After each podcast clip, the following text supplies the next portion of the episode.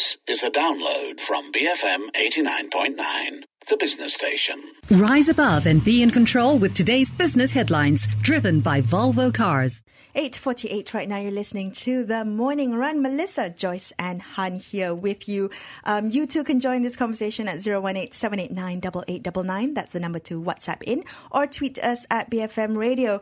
We're getting a lot of messages uh, remembering um, stan lee who passed away at the age of 95 he is i think uh, a real life superhero i would say so lots of people um, saying that uh, they will miss him and you know talking about the impact of their lives thank you guys for your messages. Keep them coming in. But uh, let's turn our attention to some of the top business news of the day. We have Goldman Sachs. Um, their shares hit the lowest in almost two years yesterday, falling twice as much as any other major U.S. lender. So uh, Goldman shares declined 7.5%, uh, th- which is their biggest one day decline since 2000. And 11. So this is uh, just on the back of comments uh, that Finance Minister Lim Guan Eng made on the Breakfast Grill yesterday. That's right. He said that Malaysia would seek a full refund of all fees paid to Goldman over the 1MDB bond deals. And analysts have said that, you know, all the negative headlines are at the forefront of the investors' minds when it comes to Goldman. Yeah, no, so obviously moving forward, the question is whether or not Goldman will uh, play ball. But let me give you a, a little bit of, of, an analysis on the uh, Goldman share prices here. So recall that earlier this year, it hit a record record high of about $273.38. Uh, overnight or early this morning, it closed at $206.05. So that's a drop of about 25% since its record high earlier this there year. You go. Massive. Yeah. In fact, here we have the Finance Minister Lim Guan Eng from the Breakfast Grill yesterday making that statement. I mean, for for starters, uh, we would seek to a, a, refund, a full refund of all the fees we have paid to Goldman Sachs. And number two, of course, uh, losses, especially the interest differential. Uh, when we uh, took the, the, the, the yield, I think it was at a much higher rate than the market rate, uh, almost 100 basis points higher. So I think that, that, that differential, that interest rate differential, uh, is also uh, another claim that we are making apart and also in finally other consequential losses which uh, Goldman Sachs uh, will hopefully make good. And this is again in the hands of the Attorney General. So that was the finance minister on the breakfast grill yesterday where he stayed for about an hour and 15 minutes yeah, for the, that super extended, extended grill. grill. So, um, you know, the announcement he, announcements he made on that, um, on the program, the show yesterday was picked up by all the news outlets around the world. Um, and that I think, you know, had, as you mentioned, Joyce, you know, rattled investors causing that dip in, uh, Goldman's share price. Actually, Mel uh, Guan Eng also mentioned on the Breakfast Grill yesterday that Goldman has uh, essentially admitted culpability after its former banker Tim Leissner pleaded guilty to his role in the 1MDB scandal. No, I think number one, uh, Goldman Sachs has admitted culpability. Tim Leissner pleaded guilty. The CEO, Solomon, has also said they are collaborating and cooperating fully with the authorities. Uh, that they are they are shocked by what has happened, and has in, uh, indirectly an admission that there's something very wrong happened. Number two, under the U.S. laws, uh, if there is a kleptocratic activities where money was stolen from other countries, they will refund the money back to the country concerned.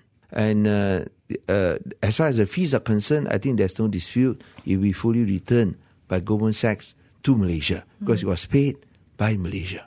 Yeah, so I guess in this case, guys, I mean, look, Leissner in his guilty plea had said um, that there were others in the bank that uh, helped him conceal the bribes used to retain business in Malaysia, and that there was this uh, culture of secrecy within Goldman that led him to conceal wrongdoing from the bank's compliance staff. So he's saying, well, it's not just me; it was the culture, right? So the question is whether how will Goldman respond to this? Right. So the finance minister, you know, appears certain that this indirect admission of wrongdoing on the bank's part, uh, Leissner again, uh, like you said, pleaded guilty mm-hmm. as an individual, but then zooming out to the bank, what is their stance on this, right? Right? Uh, th- this appears to be an indirect admission of wrongdoing, at least in the eyes of the finance minister. And uh, you know, given the uh, U.S. law against uh, kleptocracy, uh, will help Malaysia recover the fees. Now, how much in fees are we talking about? Six hundred million U.S. dollars. That's how much Malaysia paid Goldman for those three bonds.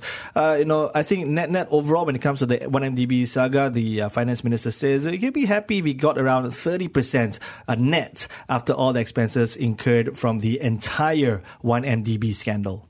You know, we are we are looking at payments of uh, just one MDB alone, 50 billion ringgit. But that doesn't uh, include other one MDB related scandals, whether it involves uh, projects uh, which were uh, dubious in nature or uh, rather unnecessary and uh, and inflated projects that uh, some of them have been cancelled and others have been deferred. So we are looking at around 30%. Now, I would be happy if we can get around 30% net after all the expenses incurred and after we have managed to identify and locate uh, some of these assets we were bought from stolen money. That was the Finance Minister Lim Guan on the Breakfast Grill yesterday. If you didn't get to listen to that full interview, you can always download the podcast or listen to it, uh, stream it from our BFM app, which is available on the Apple App Store or Google Play. Um, the response Goldman has had to this is that Goldman has been consistent in saying that they believe the proceeds of the debt uh, that it underwrote were, lot, were due to Tim Leissner's withholding of information from the firm, and they haven't uh, released any statement pu- publicly admitting to any wrongdoing that they've been accused of. Right. So uh, again, comparing the statements made by the finance minister with uh, what was mentioned back in June of this year, four and a half billion US dollars. That's how much the government seeks to uh, re- re- recover from this, uh, you know, this entire saga here. So four and a half billion, you know, times well four about right now. That's about twenty uh, ish. Oh no, I mean less than twenty 20, billion ringgit. Yeah. All right. We'll have to see how much we can get from that. Hmm. Who knows? Okay. Uh, well, let's uh, turn our attention to the airport REIT that was proposed in Budget 2019. So we have uh, comments here made by the Malaysian REIT Managers Association, MRMA, chair, uh, the chairman of the association, Datuk Jeffrey Ng, saying that this proposed uh, real estate investment trust, airport real estate investment trust, could be a very powerful, powerful way for the government to monetize state-owned assets. But I guess, like everything in Malaysia, um, you know, the the I guess the devil is in the details, right? The complexities loom within the execution. And, and also the execution is key. Mm-hmm. But currently, the government owns the airports in Malaysia and has licensed MAHB to operate and manage airports until 2035. And uh, in exchange for a share of its revenue, according to different sources, this revenue share is at a rate of about 12.5% or 11%. Um, and under the REIT, the government would sell a 30% stake in the assets to private institutional investors. And this would raise about 4 billion ringgit for the government. In turn, the investors would gain returns from the user fees generated from MAHB. So, so that that revenue share is slightly different, right? I mean, we're seeing mixed reports for anywhere, as you mentioned, from eleven to twelve and a half percent. That's right, different Right. news reports. Yeah. yeah. Right, but then ultimately, where's the money going to come from? And then also, is it enough to you know appease potential investors? Right. So, looking at the Bloomberg Intelligence report, you know, they're saying that to make this attractive or for this REIT to hit that four billion ringgit valuation, uh, this REIT would have to pay out seven hundred million ringgit per year.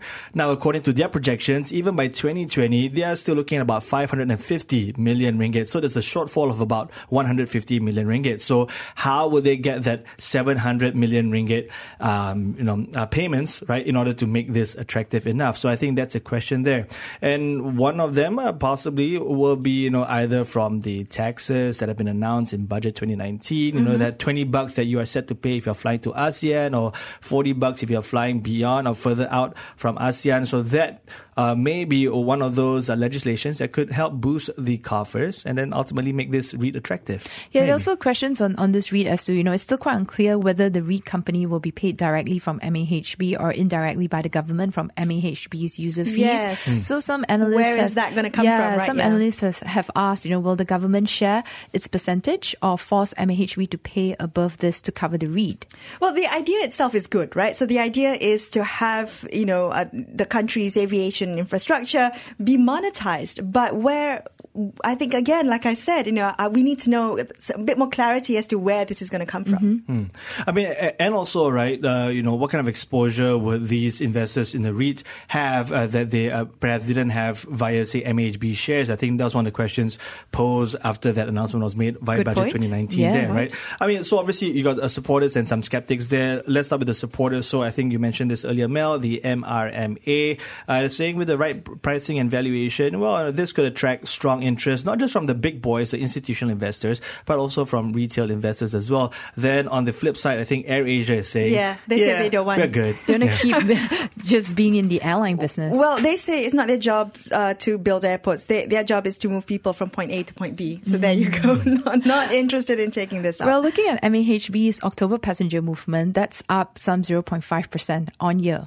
Mm. For That's quite October, a lot. So right. for October, so about mm. 10.7 million passengers were recorded for that month. So moving forward, money, like pay up. All right, we've got the opening numbers from Bursa Malaysia coming up next in the 9 o'clock news bulletin with Sabrina Magdalene, BFM 89.9. Keeping you on track for peak business performance with the new Volvo XC40, the expression of innovation. Volvo, made by Sweden. Thank you for listening to this podcast.